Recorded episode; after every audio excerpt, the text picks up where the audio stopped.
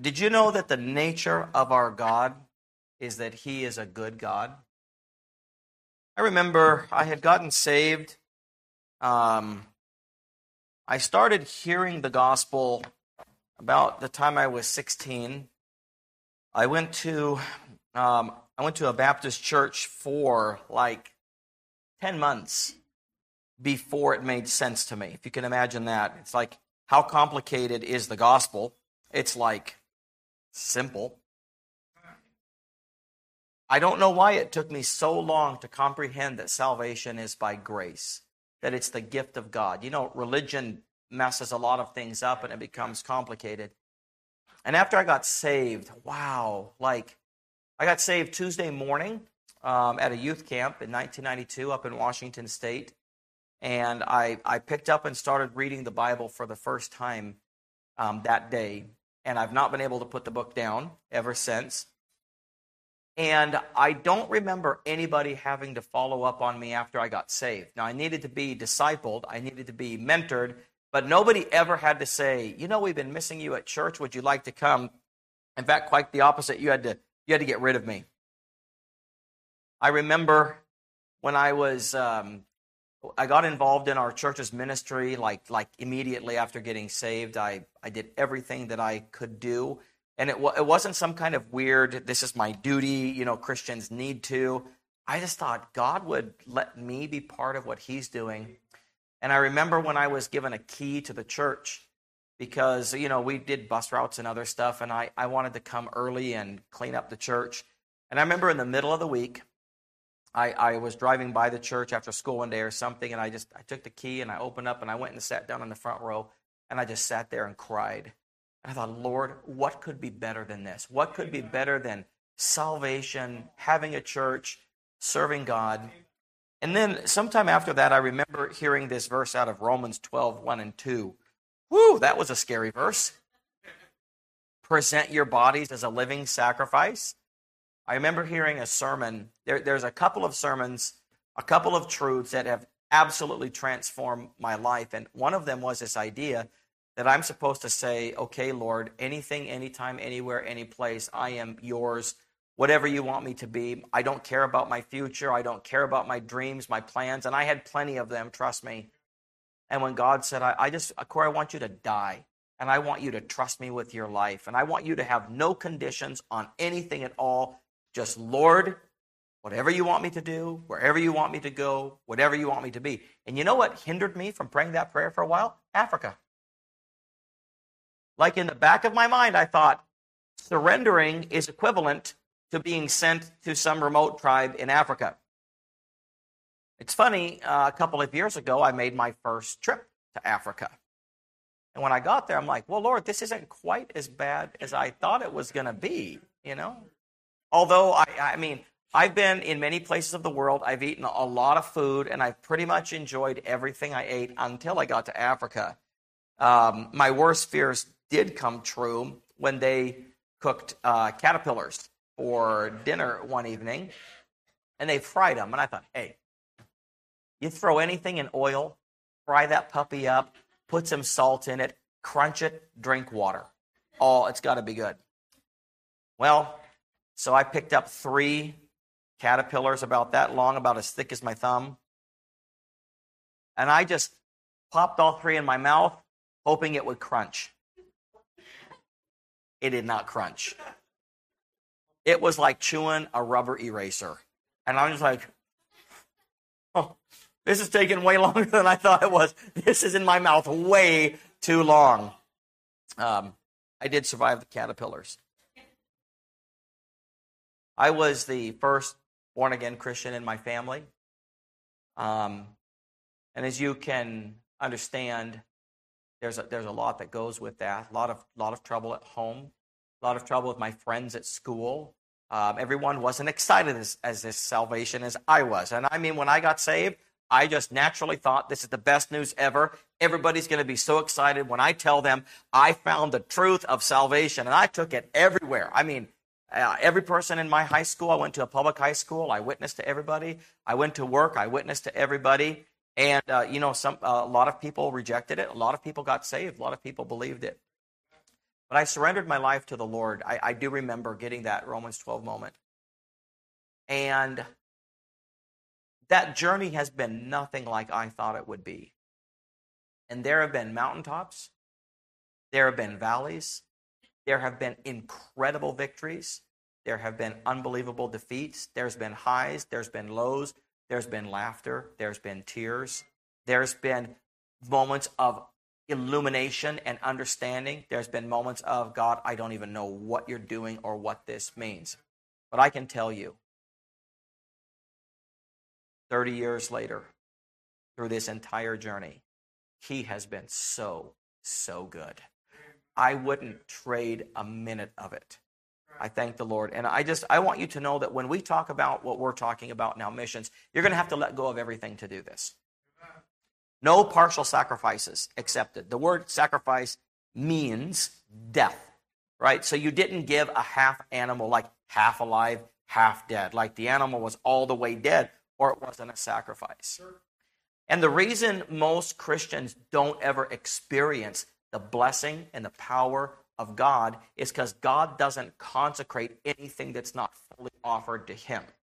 If you're not fully offered to God, He doesn't consecrate you. You understand that discipleship is not the process that you go through to finally offer your life to God. Offering your life to God is where discipleship begins. If any man come after me, let him hate his father, mother, brother, sister, house, lands, his own life. Because if you don't take up your cross, which is death, and follow him, you can't be a disciple. Uh, and a disciple is an all or nothing. This is this is what God does. God's like you're either all in or you're all out. I, I don't take anything on the fence. And for too long, too many Christians have tried to give, Lord, I've given you something. Lord, I, I've given you a worthy portion. Lord, I've given you 99%. Do you understand that if you have offered God 99% of who and what you are, you're as much a rebel as the person who gave nothing because you have made up your mind about what God gets and what God doesn't get. And guess what he asked for? He asked for everything. That's it. God asks you nothing more than everything. And once you settle that, the Christian life is really easy from there.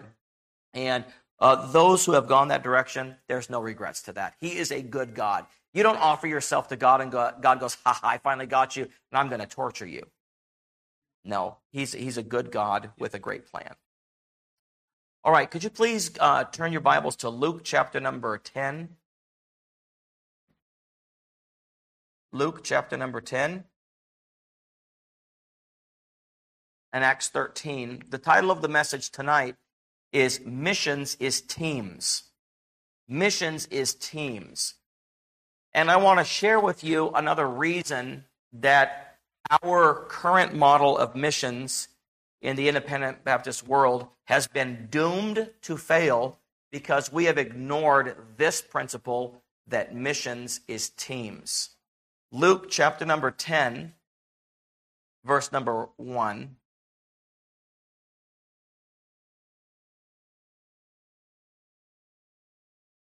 It says, After these things, the Lord appeared, appointed other 70 also, and sent them two and two before his face into every city and place whither he himself was, would come. How did Jesus send out the 70? Two and two. He didn't send anybody alone. Now go to Acts chapter number 13.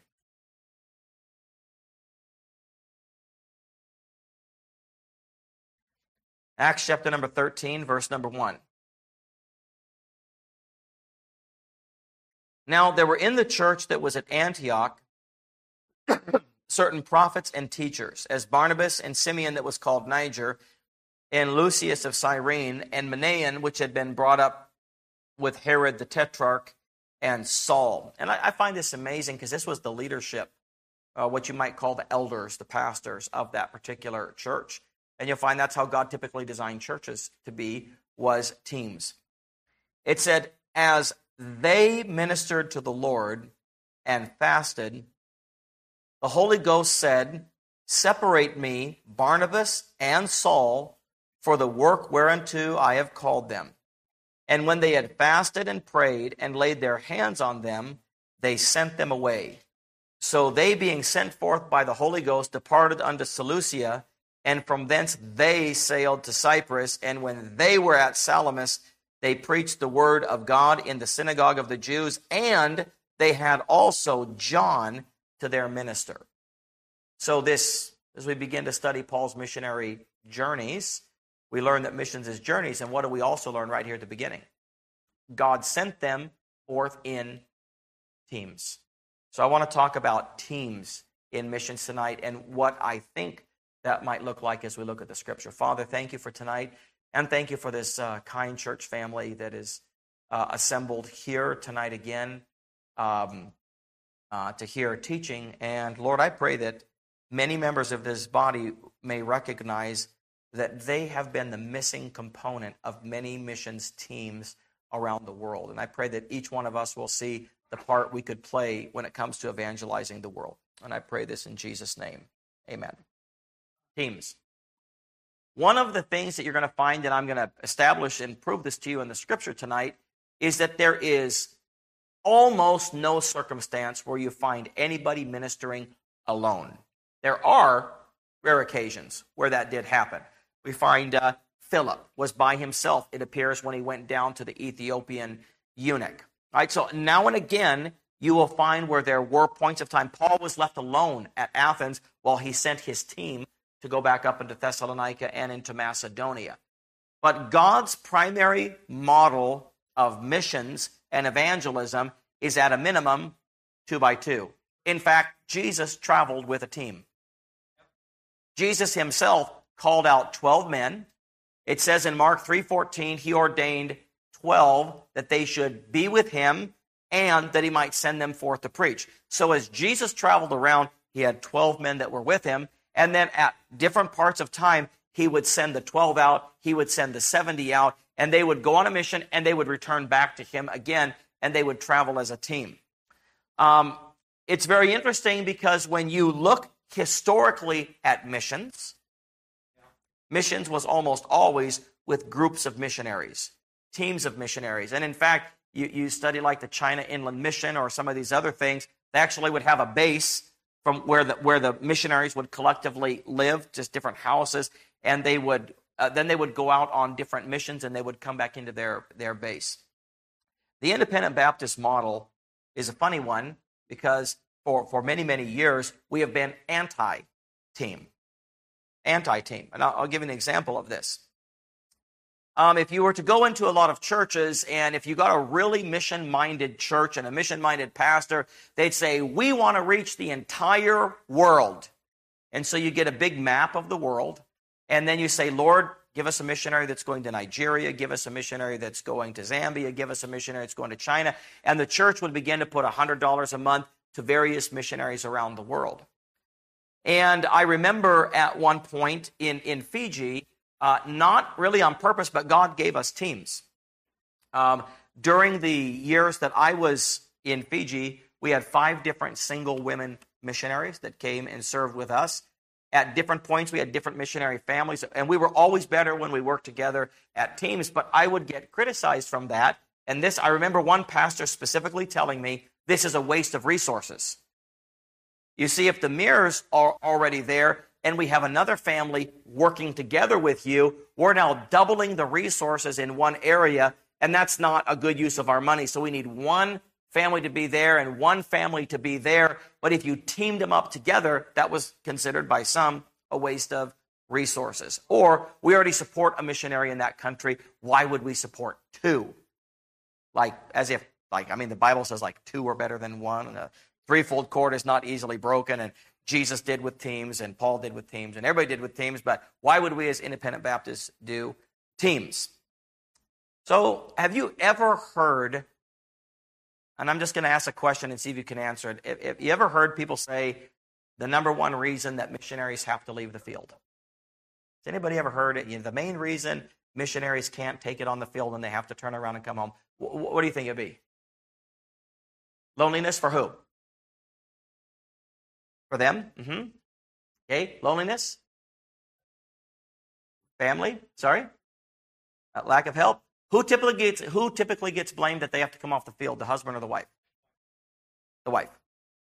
What it's often been said is that the main reason missionaries can't go is because the missionary wife can't handle it. Well, let me talk to you a little bit about what it would be like for you to move to a third world or developing um, country. Right? We brought our suitcases home from Fiji this last week, and we have to rewash everything because the one dryer that the 30 people were using went kaput and they're almost never found. So you have to you have to hang your clothes on a clothesline in a tropical humid country. Yeah. You know what happens to clothes? They never dry. Quite right. Where we lived in Fiji, oh, we had we had a lot of fun. We had uh, pond water that was piped into our house. Pond water. Right? So we never drank the water that came through all the faucets in our house. Uh, one particular time, you know, my wife had to no water was coming through the kitchen sink, and so she unscrewed the little thing to kind of clean it out, and some tadpoles came out of there, and then she screwed it back in. Um, I remember we finally had enough money one time. I told my wife, I'm going to buy you a good washing machine. I bought her a Whirlpool because it had a warranty on it. And so my wife loved her Whirlpool, but eventually, when you have as many children as we do and use it, it something went bad. So I took the washing machine down to the authorized Whirlpool dealer and I said, This is under warranty. They said, Yep, we can fix it. You can come back in eight weeks. And I said, Eight weeks? Yeah, because they don't stock the parts for that. They have to special order it out of Japan. And whenever the next container's coming out of Japan, it would be there. So I've got, I've got lots of pictures in Fiji of my wife hand washing all of our clothes. One of my favorite ones is having three great big plastic tubs one, two, three. You know, one for washing, one for the first rinse, one for the second rinse, and watching my kids play in it. And that was on purpose because the kids would play in there. They were the agitators. You know, they would be the one putting it around and then uh, coming home and watching my wife wring out the clothes and hang it up. You know, when you, when you get into uh, third world and developing countries, life is hard. And it's, it's not a complaint, it's just a fact. Like, life is harder, there's more steps to everything, right? Um, you, when you go grocery shopping, that's an all day affair. You start in the morning and you end at night. Because first you're going to go to a fresh food market, then you're going to go to the butcher to get meat, then you're going to go to the bread store to get bread, then you're going to go to the American store to pick those few things that you're willing to pay a high price to get, and then you're going to go to a local supermarket. So five stores later, trying to find parking each time you go, you know, all that type of stuff, and you're getting rained on in between because you're in the tropics. My, my point is, life itself is just hard. Right? Then you have children. How many of you moms have children? Right. Good. That was a good answer. How many of you moms have children? Right. And so now you're going to homeschool your kids. You're going to homeschool your kids. You're, you're going to live without many of the modern conveniences that you have. And that is a full time job. That is a full time job. But because the missionary goes to the field without a team, he now needs his wife to also be his teammate in the ministry.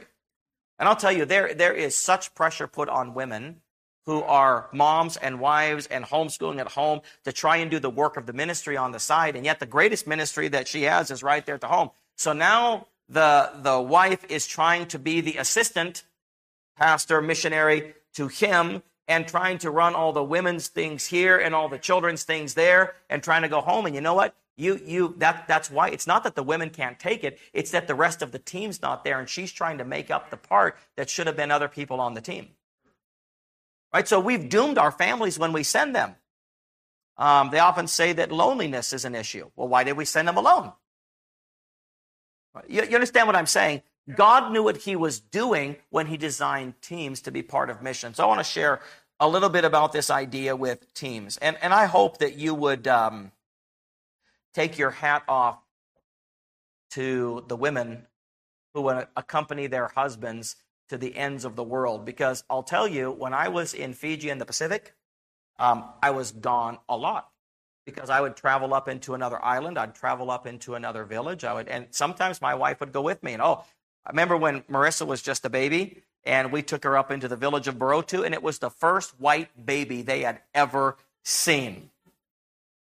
You know, so we had her in her little pack and play crib with a little mosquito net over the top, and she would be there, and just villagers all around just looking at that white baby. took my wife to the to the village with me. She'd never been, and I now my wife my wife eats chicken and beef and potatoes and chicken and beef and potatoes. She has a good Midwestern diet. And here we are in the tropics, and you're in a village, and they're only serving stuff that they get out of the sea, out of the ocean, and bring it in. She don't eat any of that. So of course, I said off we go to the village. So she stopped at the American store, and you know, oat and honey bars, and Snickers, and whatever else you can get. And then, uh, well, then my wife's like, um, "Where's the uh, where's the restroom?" I'm like, "It's right over there." And she goes up and she comes back. She goes, "I can't use that." because it looked like an outhouse. So you open the door and there was nothing there but a hole. Okay, we call that the squatty potty, you know? And uh, everyone and their mother has missed the hole a lot all around there. And you're supposed to walk there and squat down? Well, my wife's like, you're going to find me some alternative plans here as to how we're going to do it. I won't tell you publicly the alternate plans. You know, but you you go and you live in a way that you know eventually that became very normal to us to live that way. Um, but god didn't design us to go through those things alone and to carry that load alone. God designed teams to be able to do it. But then the practicality comes how in the world do we do teams? Because for the longest time we've sent a husband and a wife alone off to the furthest parts of the world and said see you guys in four years when you get back let us know and, and money can't buy everything just so you know you, you can raise 10,000 or $20,000 a month, and money can't buy you what you need with the teams that God would send together. So, as we study through the book of Acts, we'll find as you move along that on Paul's second missionary journey, he picked up Titus. By the way, do you see how let down Paul was when John Mark quit? Like they only made it through Cyprus, and then John, John Mark was like, man, this isn't what I was thinking. And he bails and goes back to Jerusalem. Now, John Mark later on in his life is going to become a great asset to the ministry.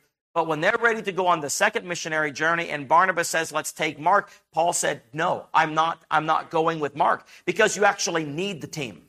Like you need the team. It's, it's not just for decoration to have the team there. There is a need for the team. And Paul said, if we take this guy again and we rely on him and he bails on us, it's going to hurt the work of the Lord. Second missionary journey, Titus is picked up, joins Paul and Silas. Uh, they pass through Lystra and Derbe, and they pick up Timothy. And then when they get to Troas, they pick up Luke. So by the time they cross the Aegean Sea over into Macedonia, you'll have Paul, you'll have Silas, you have Titus, you have Luke, and you have Timothy. Can you, uh, can you imagine going into a city with those five men? Wow.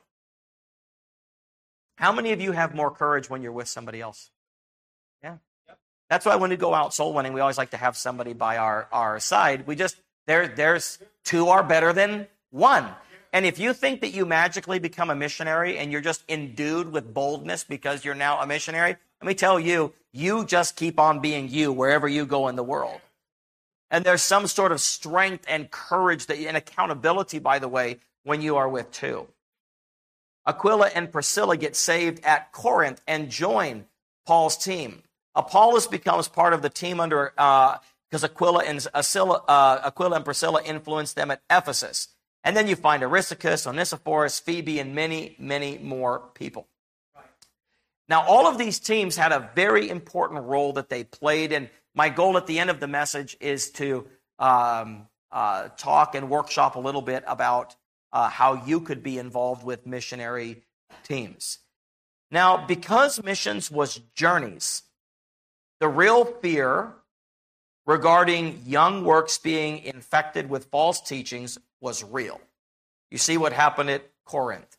You see the Gnosticism at Colossae. You see the Judaizers, um, if you will, at Galatia.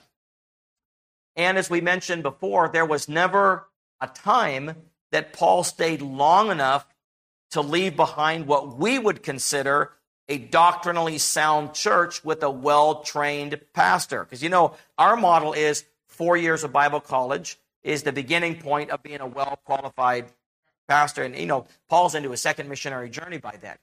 So really, you were leaving young churches with young preachers with basic training. And Paul engaged in a church multiplication ministry that would require mentoring multiple churches at the same time using a team approach and journeys. So, using journeys and a team approach, Paul was mentoring and pastor uh, mentoring multiple churches and multiple preachers at the same time. Paul made multiple visits, and with his team approach, he was able to mitigate some of those circumstances and mentor churches. Uh, you can just note this verse down in Acts 15 41. It says, And he went through Syria and Cilicia, confirming the churches. So what did he do? He'd already planted churches, and now what's he doing? He's going around and confirming those churches, which means establishing them. Um, so let's let's see how Paul used his team. So let's let's go first to 1 Thessalonians 2. We've alluded to some of this in earlier messages. 1 Thessalonians chapter number 2.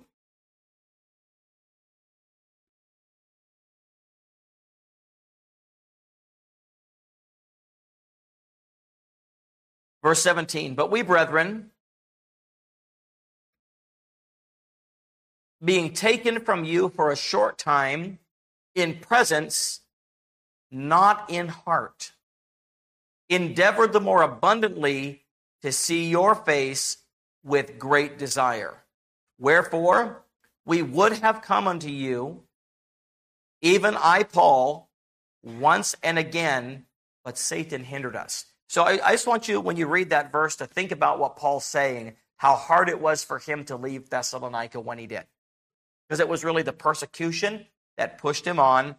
And he said, We've been taken from you for a short time in presence, but not in heart. Our heart has never left you. We would have come to you again, but Satan hindered us. Now look at chapter 3. Wherefore, when we could no longer forbear, we thought it good to be left at Athens alone, and sent Timotheus, our brother, and minister of God, and fellow laborer in the gospel of Christ, to establish you and to comfort you concerning your faith. I want you to see the level that Paul elevates Timothy. Timothy was not a water boy.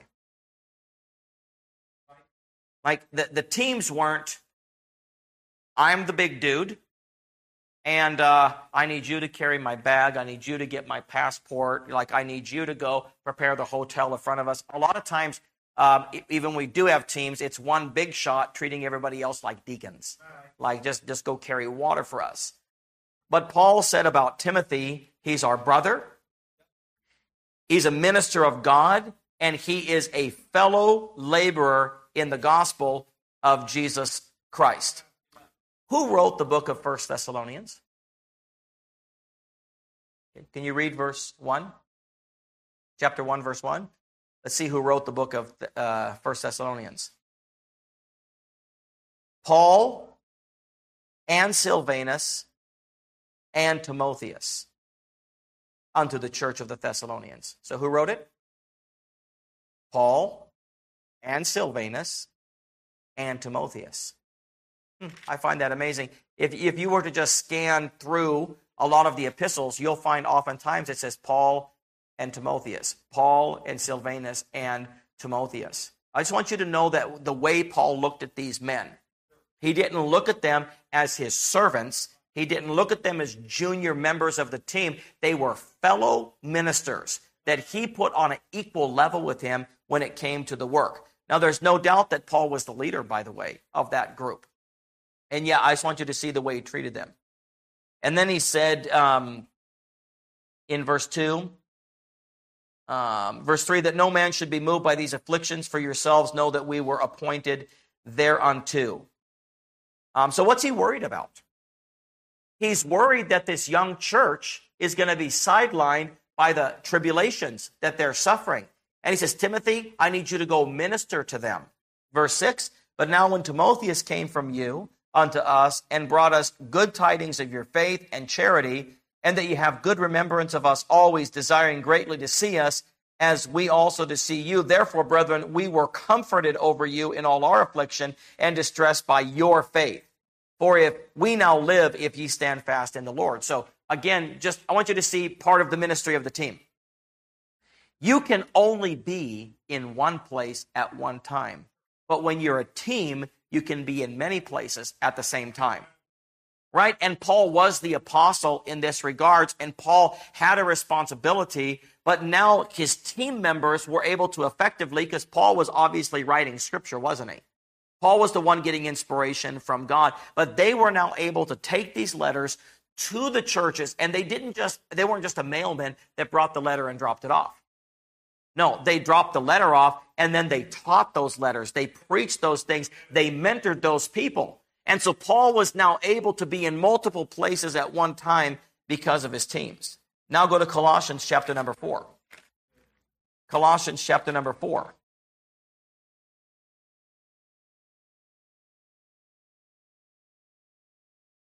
Verse number seven. All my state shall Tychicus deliver unto you who is a beloved brother and a faithful minister and fellow servant in the Lord. I see, I just love the words that Paul uses to describe his team. Whom I have sent unto you for the same purpose, that he might know your estate and comfort your hearts, with Onesimus, a faithful and beloved brother, who is one of you. Please note, Paul's team was made up of members of more than one church. It wasn't just the team were all members of one church. It's very interesting. You'll see Paul, and notice it as we read some of this, when Paul talks about members of his mission team, he'll often say, so and so who is one of you, so and so who is from there. Like, where did uh, Timothy come from? Came from Derbe. Where did Luke came from? He came from Troas. So you have different people being added to the team along the way. So that, that must mean that it's okay for multiple Baptist churches to labor together in the work. I mean, shock, shock. I'm an independent Baptist. And I want to change the word independent to maybe like autonomous or or uh, whatever because sometimes I think we're more independent than we are Baptist. Like we we thrive on the autonomy. But if I look through the Bible, I see multiple churches co-laboring together, still respecting the autonomy of the several churches. But those teams were actually. Um, we went to Fiji. We had 22 people on our last mission trip, and we came from one, two, three, four, five. There were five different churches. People were together with us on that team. And I, I led that team, but we were greatly enhanced by people from multiple churches that were on those um, teams. Teamwork might make the dream work. Now go to uh, verse 9. With Onesimus, a faithful and beloved brother, who is one of you, they shall make known unto you all things which are done here. Aristarchus, my fellow prisoner saluteth you, and Marcus. Hey, he's back again. And Marcus, sister son to Barnabas, touching whom ye received commandments, if he come unto you, receive him. And Jesus, which is called Justus, who are of the circumcision, these only are my fellow workers under the kingdom of God, which have been a comfort unto me. Epaphras, who is one of you, well, there was two members of the church at Colossae on Paul's missionary team saluteth you, always laboring fervently for you in prayers, that you may stand perfect and complete in all the will of God. For I bear him record that he hath a great zeal for you, and them that are in Laodicea, and them that are in Hierapolis, which means that Epaphras has been ministering to multiple churches. Luke, the beloved physician, and Demas greet you. Salute the brethren which are in Laodicea and Nymphas and the church which is in his house. Notice the team Tychicus, Onesimus, Aristarchus, Marcus, Justus, Epaphras, Luke, and Demas. That's one, two, three, four, five, six, that's eight. That's a good team. That's, that's eight people that Paul mentions on his team. Now go to 2 Timothy chapter 4.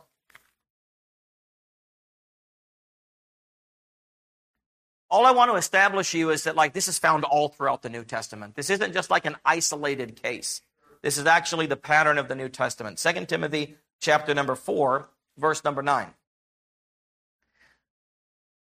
Do thy diligence to come shortly unto me, for Demas hath forsaken me. All right, Demas was mentioned positively in Colossae, but now he is forsaken, um, having loved this present world. And that, by the way, that happens. Um, I'll tell you what, if you're not filled with the Holy Spirit, nothing about missions will be appealing to you. Uh, you will just whine and complain about everything because there is no place like home. All right, so Demas, something happened. He loved this present world. He's departed to Thessalonica, Crescens to Galatia, Titus to Dalmatia. Only Luke is with me. Take Mark and bring him with thee, for he is profitable to me for the ministry. Tychicus have I left have I sent to Ephesus. Notice where he's sending all these people. Someone's at Thessalonica, someone's at uh, Galatia, someone's at Dalmatia. He's sending Tychicus to Ephesus. The cloak which I left at Troas with Carpus, when thou comest, bring with thee, and the books, but especially the parchment. So he had his library at one place, he had his winter coat at another place, and he's saying, Can you pick these things up and bring them along with you? Alexander the coppersmith did me much evil. The Lord reward him according to his works. And it seems like Alexander at one point was actually a blessing, and he's changed and now he's done evil. Of whom thou beware also, for he hath greatly withstood our words. At my first answer, no man stood with me, but all men forsook me. I pray God that it be not laid to their charge. Notwithstanding, um, notwithstanding, the Lord stood by me. Go down to verse 19. Uh, salute Prisca and Aquila and the household of Onesiphorus. Erastus abode at Corinth, but Trophimus have I left at Miletum sick. Do thy diligence to come before winter. Um, Eubulus greeteth thee, and Pudens, and Linus, and Claudius, and all the brethren. All right, so we've got Timothy, Demas, Crescens, Titus, Luke, Mark, Tychicus, Carpus, Prisca, and Aquila, Onesiphorus, Erastus, and Trophimus. Hmm. That would be 13. Do, do, we, we say Paul, the greatest apostle in the New Testament. God did more with the life of Paul than he did with anybody else. Uh, Paul had a dynamo team with him. No wonder Paul could do all that. No wonder he could cover that vast of an area and he could mul- he could disciple multiple churches at the same time. Why? Because he had an incredible team that was with him. Now go to 2 Timothy chapter number 1 verse 16 different people have different giftings. And the giftings are useful when they help complete the mission. Right? You have a gifting that's different than my gifting. Right? And, and there, there are a number of giftings that are mentioned in uh, Romans uh, 12, especially. These giftings are there. And they, they have reasons behind them. Let me just show you this one and tell you a few stories. 2 Timothy 1.16, the Lord give mercy unto the house of Onesiphorus, for he oft refreshed me, and was not ashamed of my chain. That would be his imprisonment. But when he was in Rome, he sought me out very diligently and found me. The Lord grant unto him that he may find mercy of the Lord in that day. And in how many things he ministered unto me at Ephesus, thou knowest very well. So, what was the ministry of Onesiphorus? What was Paul doing in Rome? he was in prison. And Paul said, Onesiphorus wasn't ashamed of me, but he found me and he refreshed me. When I was in Ephesus, you, Paul will write uh, in another book of the Bible in Ephesus, he, he would say that there was a point at which he despaired even of life. So even though the ministry seemed to be going well, he was at a particular low point, despairing of life. And he said, You don't know how many things Onesiphorus ministered to me when I was at Ephesus. He said, Timothy, you know very well. So, what was Onesiphorus' ministry? Paul was his ministry. He, he just had a very specific burden to just to minister to and lift the load of Paul. So maybe Onesiphorus wasn't a great preacher. Maybe he wasn't a great administrator. administrator. But the Bible does talk about, you know, mercy being a gift and to, and to be merciful. And he just had this ministry that I am going to minister to this man and make sure that he doesn't throw in the towel. He's in prison right now. He's being persecuted up in Ephesus, but I am going to keep that man going. You, you think that's a good part of the team? Paul will say one of the reasons I'm able to carry on is because God gave me a man like Onesiphorus who understood and cared for my burden.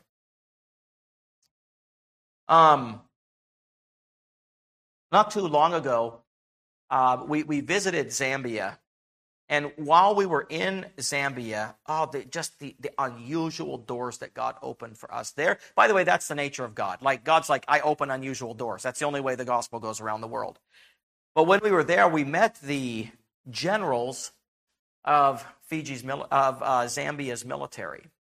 And through some conversations, they requested that we bring Bibles into the country and that if we would bring Bibles in, that they would let us go to their military bases and they would gather their soldiers together a thousand at a time and let us preach to them and give them Bibles.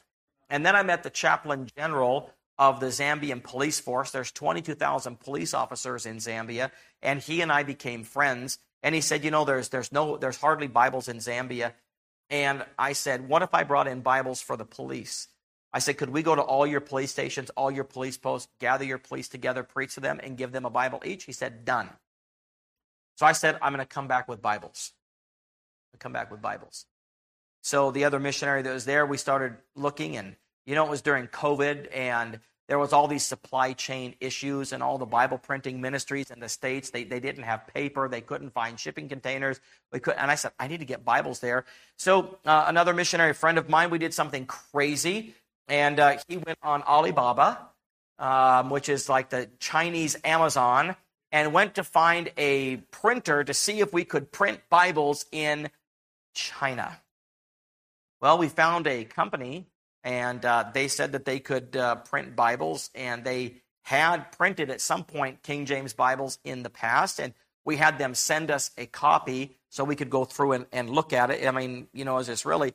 And then, but I'm like, I don't have any money to buy Bibles. You know, we had a great price on the Bibles, by the way. Um, we got them printed, and these are a leatherette Bible stitched. Because, you know, I thank God for all of our Bible printing ministries, but a lot of the Bibles that are printed in Bible printing ministries in the States are fall apart Bibles. Like once you get them, especially into harsh third world conditions, the Bibles fall apart. And I've always thought, well, this is what we can get and it's free. Um, so I, I, thank God for that. We've, we've been blessed by them. But man, it'd be nice to get a little bit nicer quality Bible. I got these Bibles printed, leatherette, stitched, all of that in China, plastic wrapped, in a box that was plastic wrapped, landed in Zambia for $3.85 a Bible, which is like next to nothing. So we figured we could fit 19,000 Bibles uh, in a container. So you do the math, I need like $70,000. Like, well, Number one, I don't have that kind of money. I don't know people who have that kind of money, and I don't raise money. So I got a phone call from a friend when we got back from Zambia who is very interested in the trip. And he said, Bro, how was the trip? And I said, We did this, we did this, we did that. And I said, We've got an opportunity to do this and that. And he said, Bro, let me try to help find Bibles. So he had called around to Bible printing ministries. And guess what? We couldn't get any for like a year or a year and a half.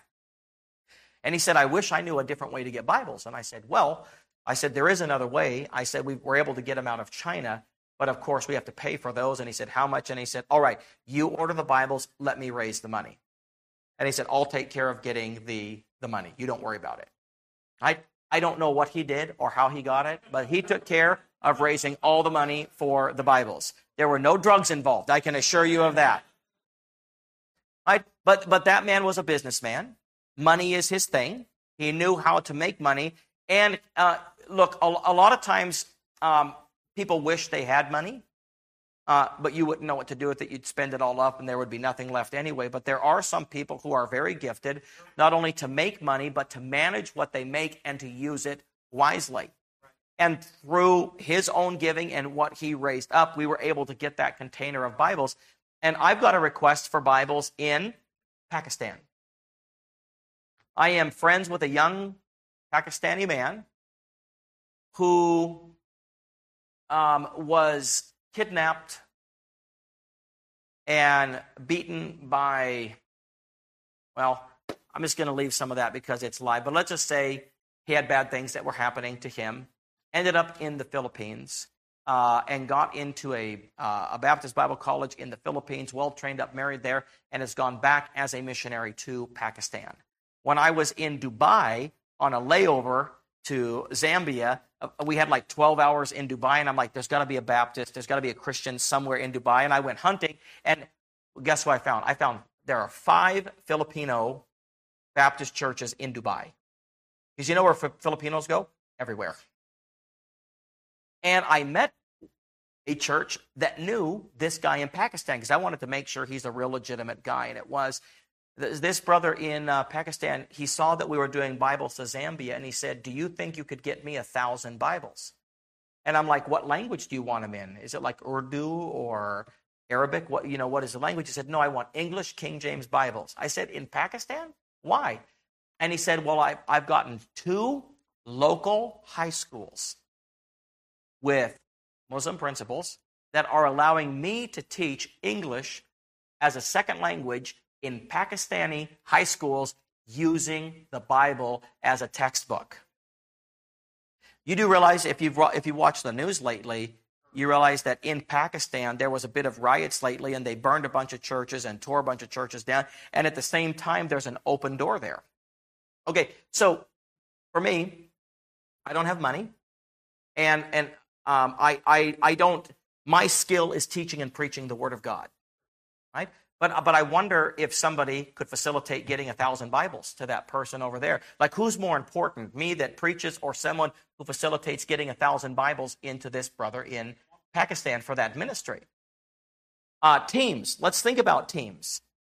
Um, I was talking, brother Michael, um, just happened to be chatting with him the other night, and we're talking about um, uh, videos, making videos, and do, doing things that can be put up on YouTube and Facebook. And he's like, ah, that's kind of what I do. I like do this and that and that or that. And I'm like, oh, you know what? Because I would like to have a gospel track because I realize that most people in the Western world won't read. When we did tracks in Zambia, it was a full sheet of paper in a threefold with nothing but print on the front and the back. And those Zambians who hardly read will sit there until they've read every word of it. You give an American a track, it's got to have color, it's got to have pictures, it's got to have glossy, it's got to have all this stuff, or they just trash it away. Well, most people in the Western world, you know what they will do? They'll watch a reel. Right? They'll, they'll watch a video so we got to talking last night about, man, I'd like to be able to do like a, a, gospel presentation that could just show up on people's Facebooks on whatever part of the world, and then I'd like it to be in different languages. Well, he's got skills in the video technology, and I'm telling you, there are more Muslims coming to the world today through this than any other means. Because you know what they'll do? When they have all of their black garb on top of them and don't even see them, under their phone, they're going, Christianity, Bible, Jesus.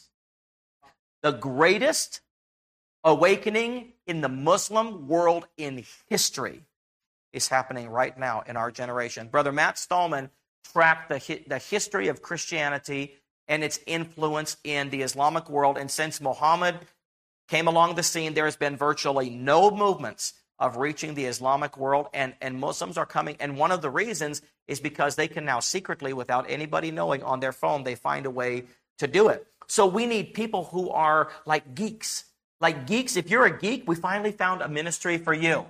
Like, not saying that that's what you are, I'm saying, like, we need nerdy people who, who get down into technology because you know what? Baptists are pretty bad at this kind of stuff. You know, the stuff we put out's like hokey. And it's like, oh, you know, we gotta, we gotta put stuff out that people will look at.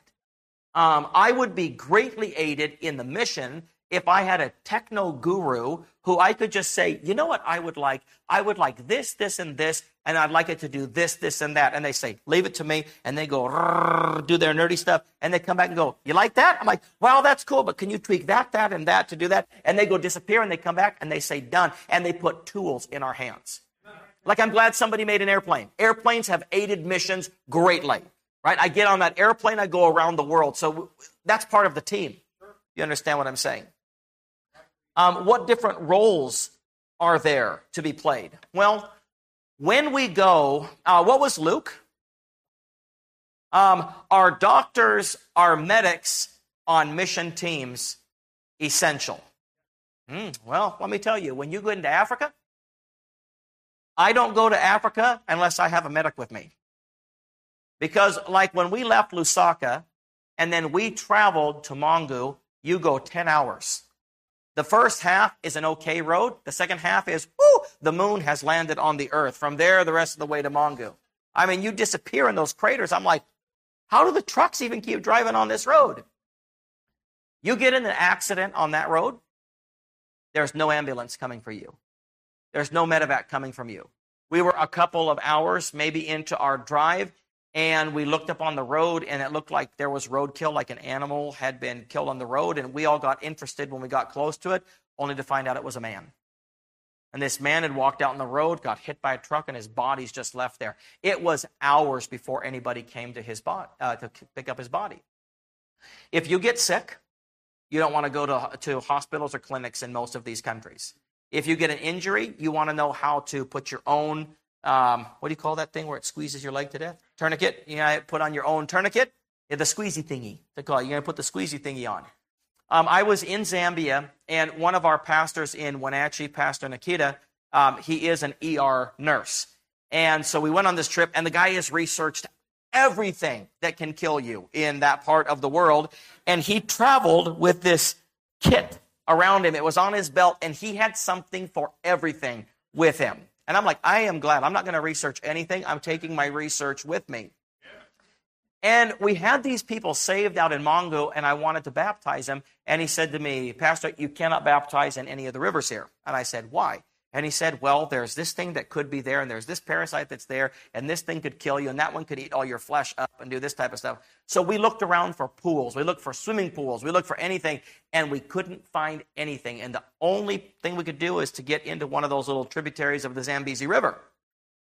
And he said, Pastor, you can't go there. And I said, Look, these guys are willing to get baptized in that river. I'm going to baptize them in that river. You find a pill for me to take when I get out if anything happens to me. Right, you go into some parts of the world and there are higher security risks in other countries. Um, one of the benefits that we've been at war as a country since 2001 is that there is a large amount of membership in our churches that have a military background. One of the benefits of a military background, having been in the Middle East and other countries, is that there is a there is a security awareness that a lot of our military people have that average Joe blows like me don't have. Right? Situational awareness. You know, like um, we were in a particular scenario when we were in Zambia, and it, there was actually a setup for a robbery that was being take, taking place. And I had a very important meeting that I was doing, and the guy on our team who was in charge of security, he because we broke some of our protocols. Like one of our protocols is uh, if you're going to go to an ATM machine, one white person at a time, or your, your, your battle buddy, your team. Ah, we were in this mall, and I was busy, and our whole team went and lined up, right? So there is like 15 white people lined up at an ATM. And what does that do? Bing, bing, bing, bing, bing. So we're back up in our, our cafeteria, and uh, the, the guy who was doing our security, he noticed somebody there, and he noticed somebody there, and he realized there was a setup for a robbery that was taking place. So he came over to me, and he said, Pastor, we need to go now. Now, I already know what that means because if there's ever a security issue, whoever is in security is in charge. And I told him, two minutes. And he's like, don't have two minutes. And I'm like, make two minutes because that was too important of a meeting. So he sweated things out. But when that two minutes was up, we already had a plan that if something like that was ever up, we had different people on the team. These people go that way, these people go that way. We meet up at the car park. And guess what? We avoided everything. They realized they had been found. So people with security help us a lot. Now, security people have to be reined in, you know, because then they want to go all Rambo on you. And I'm like, no, we're not. We're not killing anybody here. We just.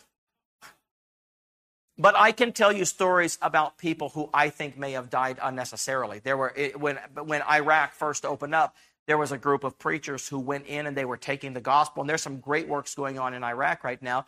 But they drove to an area they should not have driven through, and they just got sprayed by random bullets and were killed.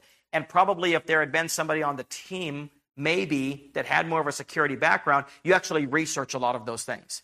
So before we go into any country, we research. We look at the political status of that country. We look at the religious climate of that country. We look at some of the social things. We look at the medical things. We look at we we do a um, an analysis of that country, and then we put our plans and protocols together. You know, some people are better at doing that than other people are. Like some people can do the research and put it together so that you're effective when you get there. Teams. This is what teams can do when they're um, when they're together. Um, because missions is journeys, we need people for different missions at different times. Um, there are some very good friends of mine that God has given them um, an NGO. Do you know what an NGO is? NGO is a non governmental organization, uh, an international aid agency. These are all biblical independent Baptists. They have got an international aid agency that has received recognition by the United Nations. So, what that means is anywhere that the United Nations is recognized on countries, they can go into that country as an aid agency with UN recognition and set themselves up. And this has just happened in the last couple of years. They've already got several hundred acres and buildings in Ukraine. They are set up in Spain. They've just opened up in Jerusalem. You know how hard it is to do missionary work to get into some of those places in the world? And now missionaries can go in as aid workers in those countries where they can't get visas at other places. But guess what they do as an aid agency? They do legitimate aid, which means when there's a disaster that takes place, like in Ukraine right now, they're giving blankets, they're giving food, they're giving clothing, they're giving all kinds of stuff into that country. So we actually need people at times of disaster to go in and actually be part of the aid that's giving because that is the vehicle that's getting missionaries into that country. They've got a team of lawyers that are working with the United Nations and other places to make sure they're in legal compliance. And we're now in parts of the world that it, it might be impossible to get in without that. So there are other people who have those skills. I don't have those skills, but we need people that have those skills media, tracts, Bible printing, medical, security, technology, um, orphanages, all kinds of other things that could play into that. So when we, when we come back now, practically back to teams. Um, one of the greatest open doors we had in Fiji over the last years was through the public school system. We started City Baptist Church. It was the last church we started before we came back to America. And by a miracle of God, we opened up on the campus of the University of the South Pacific. The University of the South Pacific is a university co owned by 14 Pacific Island countries Fiji, Nauru, Tuvalu, Samoa, Tonga, all these countries co own it. And all of their students travel to Fiji, to the capital city of Suva, to go to this university. There's 20,000 students there. So when we went to plant a church there, I'm like, how can I engage all these young people? I said, ah, we'll do a creation science um, seminar because the universities in Fiji are really just now starting to really push evolution. It's into the schools now, but it's still a religious country. Uh, you know, so we made little business cards and it had a picture of a gorilla and it says, Is this your grandpa? And we would pass it out. And like that would be our conversation starters with people. We had hundreds of people come to our creation science conference. But what happened from that is there was a series of things that took place. And to just give you the conclusion of all that, we were given permission by the Ministry of Education to take teams of creation scientists into every high school in Fiji. There's 178 high schools representing a couple of hundred thousand high school students. And we could take our teams into every high school they would come into an assembly and we would be given one hour. And we'd start with Genesis 1 1. In the beginning, God created the heavens and the earth. Say to the students, is that a statement of religion or science? And they'd all go, religion. I say, no, that's science. In the beginning, that's time. God created, that's energy. The heavens, that's space. And the earth, that's time. Time, energy, space, and matter are the only things you can study. That's what science is. Uh, but the Bible tells us origin, God. In the beginning, God. Evolution says in the beginning, nothing. So we both study time, energy, space, and matter, but where did it all begin? And then our we, we bring in scientists. Now these are men and women who have um, scientific credentials. Because guess what? I do not have. I don't have scientific credentials.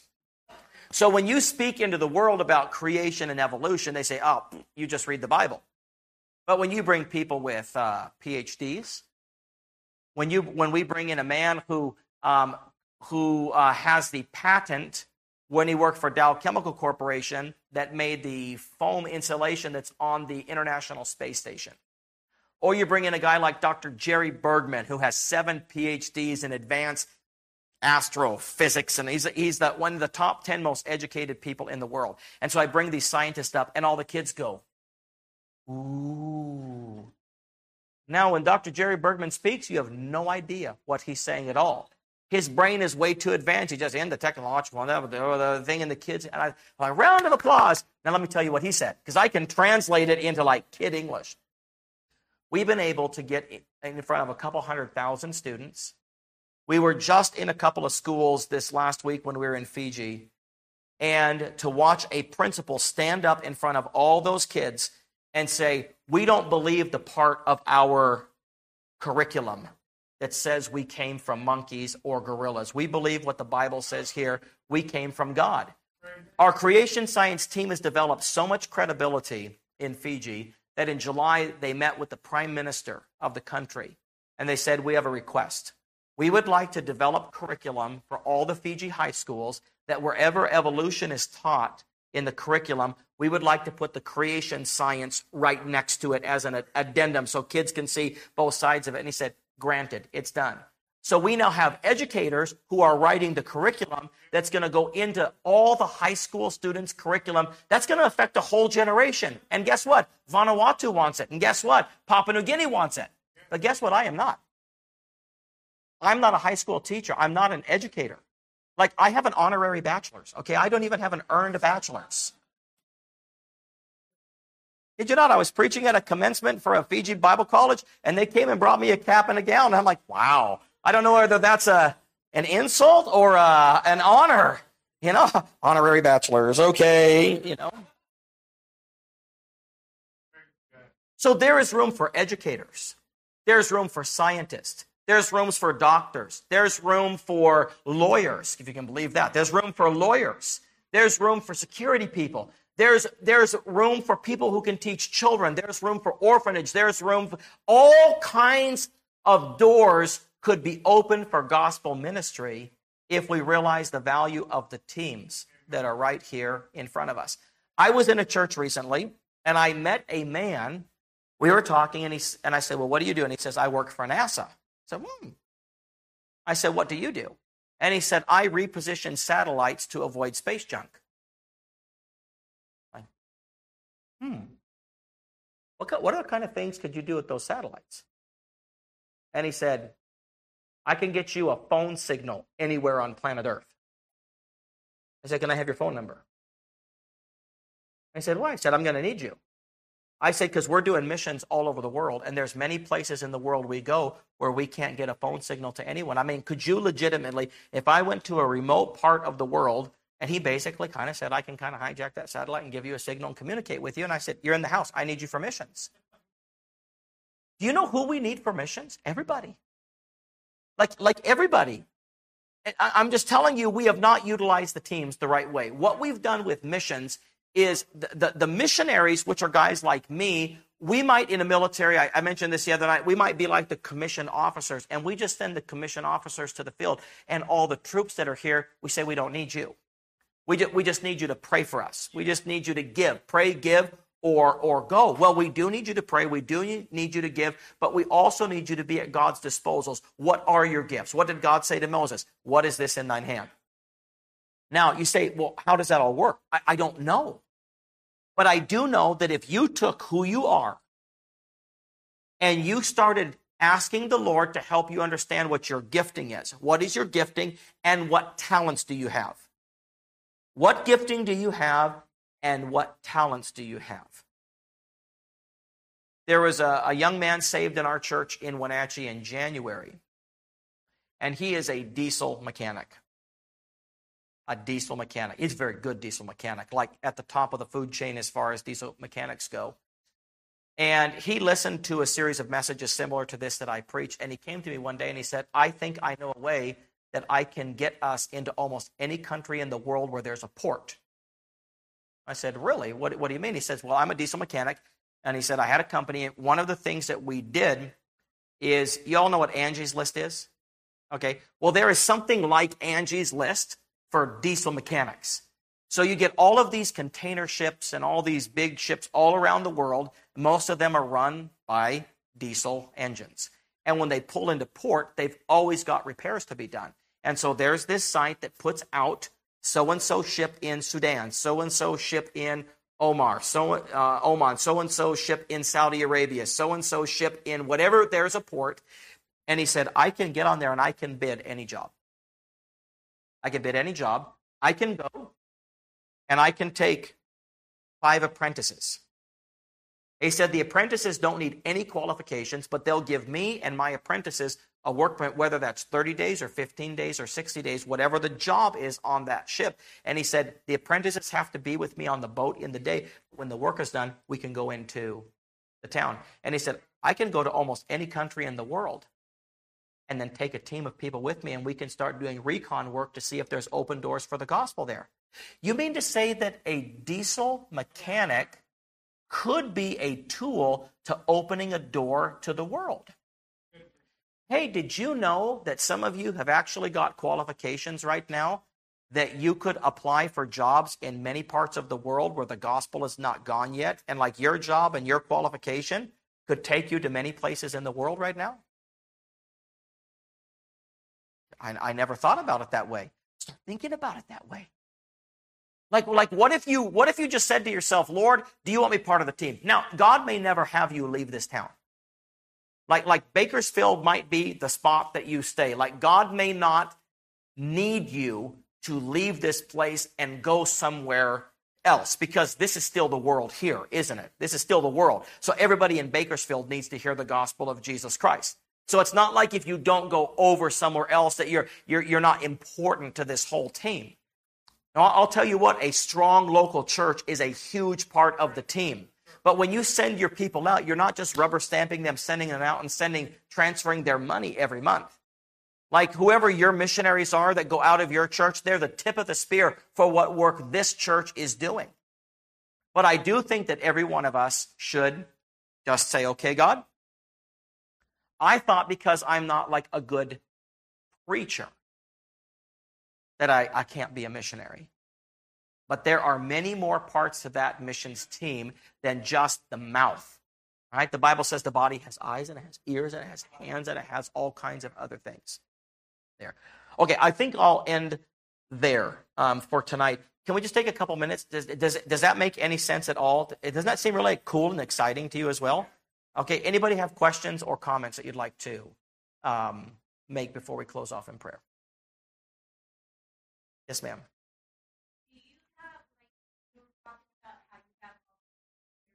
Mm-hmm. Yes.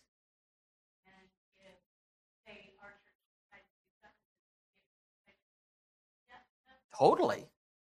Like that, that, that's how the whole interworking things go. Because if I go on a team somewhere and I find out someone in your church has a skill that could be used on your team, I'm going to call your pastor and say, hey, can I use that guy over there to help me make a video or two? Absolutely.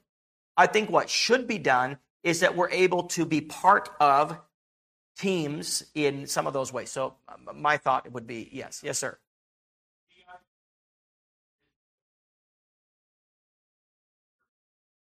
I have no idea. I, I have no idea. Um, I, I, really haven't been in, in, in talks with mission boards. They've they've all got things that they are doing. So um, I'm not sure where they would be on that. Good. Anybody else? Yes, sir. Okay, right now the places I'm trying to reach, we just went to Fiji and came back and we're going to go back to Fiji in, in a couple of months because there's a bunch of men and young men that, that want to evangelize the rest of the Fiji Islands and the Pacific, so we're going to be part of that. Um, I'm going to India, uh, three hours north of Chennai in a couple months because I've got 43 village pastors up there that we're training. And so I got to go finish the training so that they can evangelize. We have an open door to go into Angola. Angola is just to the west of Zambia. So those are three spots that we're working right now. And I've got an invitation to go into Ukraine. So that's kind of the four areas right now. But it, uh, the, I'm going to try to go to the whole world.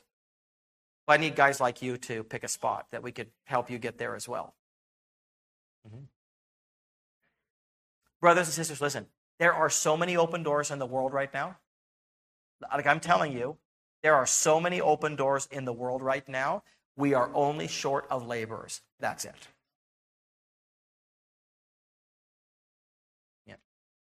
Okay, somebody else? Sir?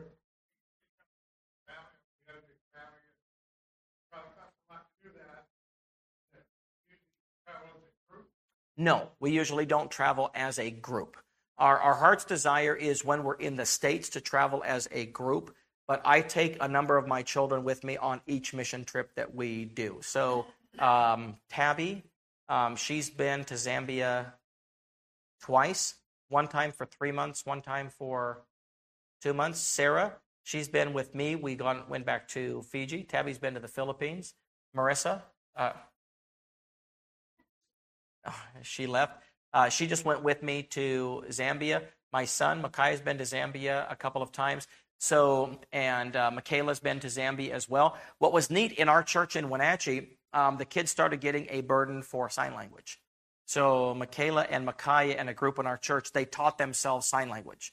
So, every, every church service, we had like 12 people, you know, flailing around, but we could never get any deaf people. We didn't, we never got a single deaf person to come to our church. Well, we took a mission trip to Zambia and we found out that 8% of all Zambians are deaf because they have a high incidence of malaria, and the malaria oftentimes doesn't get treated when they're babies. They get high fevers and their eardrums burst. So then I found my kids and a couple other kids from our church. They're all standing on the streets and they're signing the gospel to people on the streets. They actually went to a deaf school and preached the gospel in sign language there. So, Michaela, how old were you when, we, when you went to Zambia that first time? She was 13. Uh, that's almost 14. Kid languages, she's 13. Micaiah, how old were you? 16. So I had a daughter, 13, and a son, 16. So we weren't taking just like adults, we were taking young people, and, and they were busy communicating the gospel to people on the streets. Like get them involved in missions when they're when they're young, let them get a taste for it. So learn, learn sign language. That's a great need around the world. Yes, ma'am.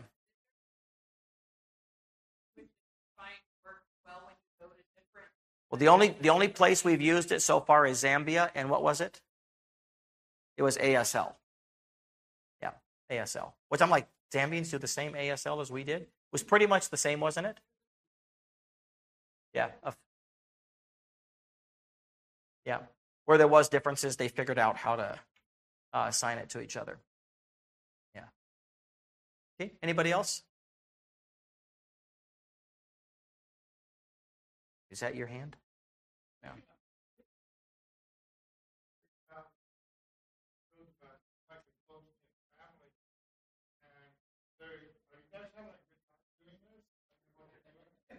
Hey, that's a very fair question. Yeah.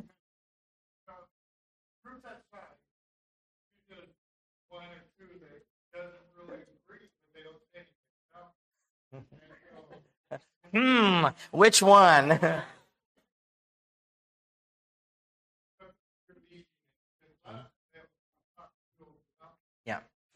Mm, that. Yeah. Mm.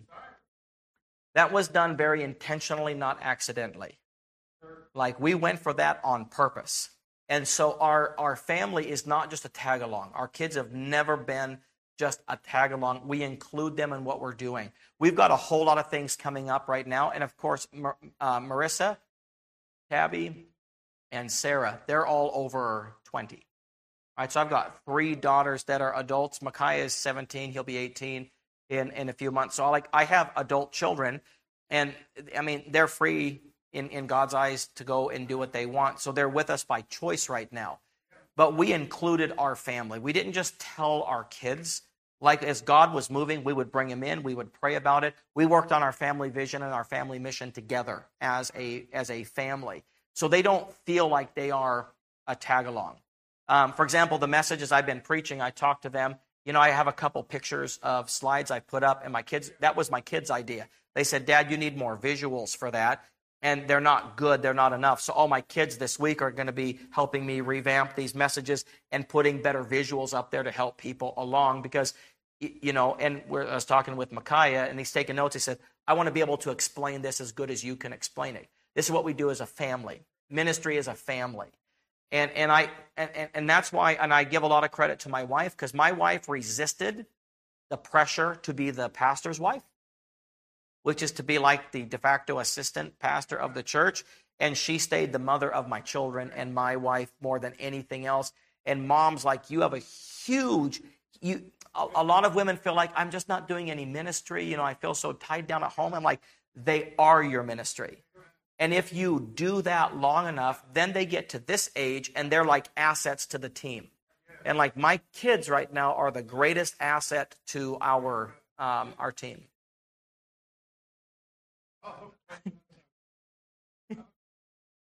okay. Uh huh.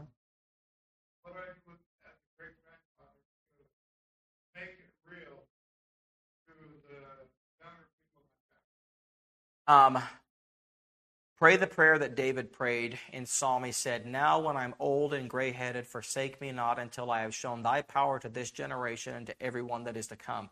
I would be praying with all my power God, show me how to show your power to my grandchildren and to my great grandchildren. And it will be far more than what you say, it'll be what they see. So, what I would be asking God is God, because a lot of times, um, unfortunately, our senior citizens in our churches, we've just put them out to pasture, just, just sit down on the, church, on, on the chair and just observe us as we do everything. But I think there's there's far more for you to do than to observe. And if you say, God, I want to be in this, because what I can do to my children, and when God gives me grandchildren, and when God gives me great grandchildren, I will rehearse with them what my God has done. And I will bring them along to see with me what God is doing. So, I mean, that's a, a really small answer to that. Um, but you're, you're alive and living. And I would say, God, do it through me that they can see and not deny what God has done. Yeah. Thank you. All right. Anybody else? Sir.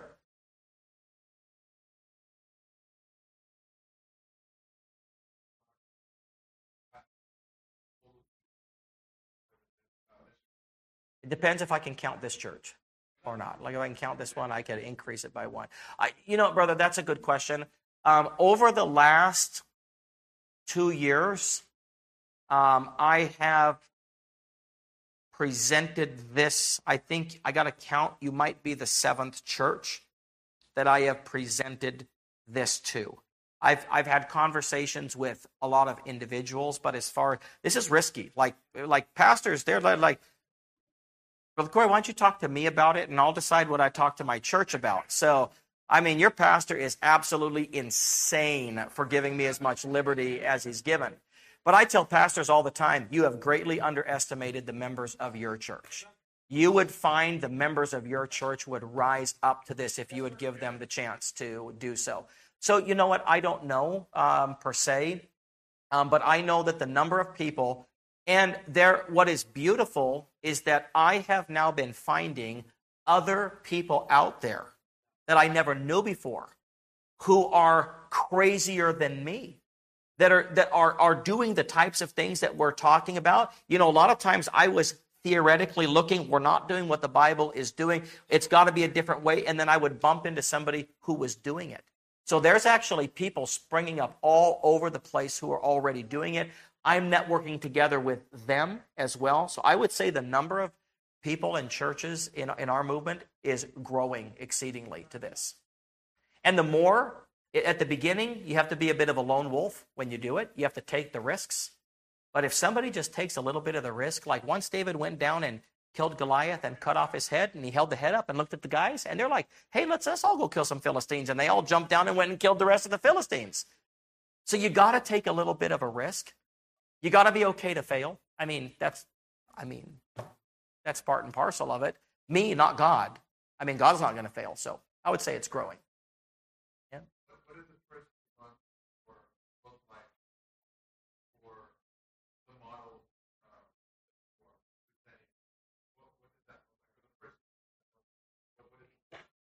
Uh, God works uniquely with each church.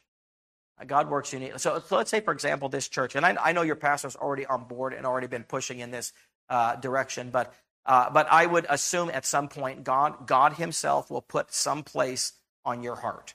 Like God will just say to this church, "Hey," and there's going to be a first jump off into something, and you're going to go. You're going to keep your eyes open. You're going to pray. You're going to come back, and you're going to assess. That's what we did as a church in Wenatchee. We we said, there was an open door to go down to Guadalajara, Mexico. So we prayed, we got a team together, we sent them down, we came back. And each time we do it, we learn. Each time we do it, we assess. Each time we look at that, we grow in that experience. And this is what I'm always doing. Paul said, There is a great door and an effectual set before me, and there are many adversaries. So, what I am always looking for is the open door. Where is that open door? There's always an open door somewhere, and there's always a harvest to be had somewhere. And we'll talk about that tomorrow night on the leadership of the Holy Spirit and maybe get a little more practical. All right, anybody else? Yes, ma'am. Specific careers that you see a real need, like you're saying, whatever your career is, there's an opportunity. Mm-hmm.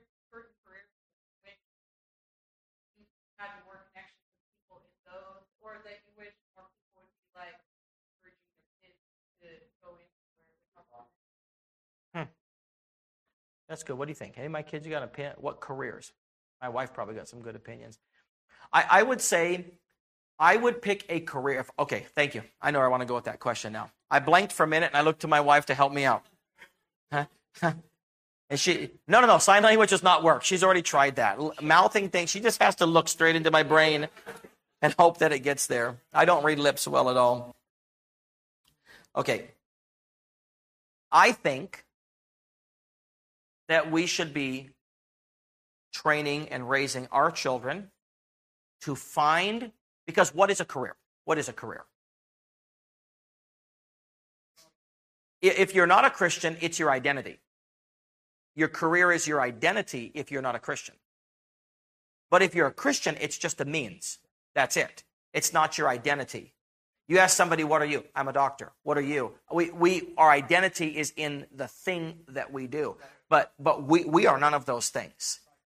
So I would say we've made a big mistake because we've just followed the world where we have become career oriented, where our goal is to be successful with our career. Why? We want to be successful with our career so that we can get a mortgage, so that we can go on two weeks vacation a year, so that we can have a decent retirement, and so that we can get old happily and die. And most people, they're just trying to stay alive until they die. That's it. And if I can make a little bit more money, I can be a little bit more comfortable until I die. And that's really what the average Western life is. How can I be comfortable and happy until I die? And then you finally get on your deathbed and you're like, well, what was that all about? Okay? Our job is not to just stay alive until we die. Our job is to get the gospel to the world until we die. That's why we live. So, we want to pick, in my idea, careers, um, ways of earning money that don't own us. What are some of the skill sets that you could develop where you can be mobile? Tradesman. Tradesman. You know, if you're a tradesman, you can go almost anywhere in the world my young diesel mechanic was almost thrown a great job in Fiji by a company like, we need you here, would you come? And I'm like, oh, that's interesting. You're valuable in many parts of the world. What kind of a trade and a skill could you pick up and move anywhere, anytime that God said? That's what I would be looking for because all, all I want, I want a trade that can supply my needs wherever I need to go so I'm at God's um, disposal. So I would be looking more for that flexibility, not where I get tied into a company where two weeks a year is all I get. But I, I would say any anything you can get uh, in the medical field, like if you can if you can just do some good, basically first aid, if you could get low level medic, just things that you could do to protect yourself. Uh, my my wife is a medic, and she's had no formal training, but she had a family in a third world country, and so I, mean, that woman can keep you alive. All right. She has super glued many things that needed stitches in. Uh, hmm? Look at the kids; they all look pretty good for being in the third world most of their life. Yeah. Right. Okay, Pastor. I think that's it. I'll hand it back over to you, unless you've got anything else.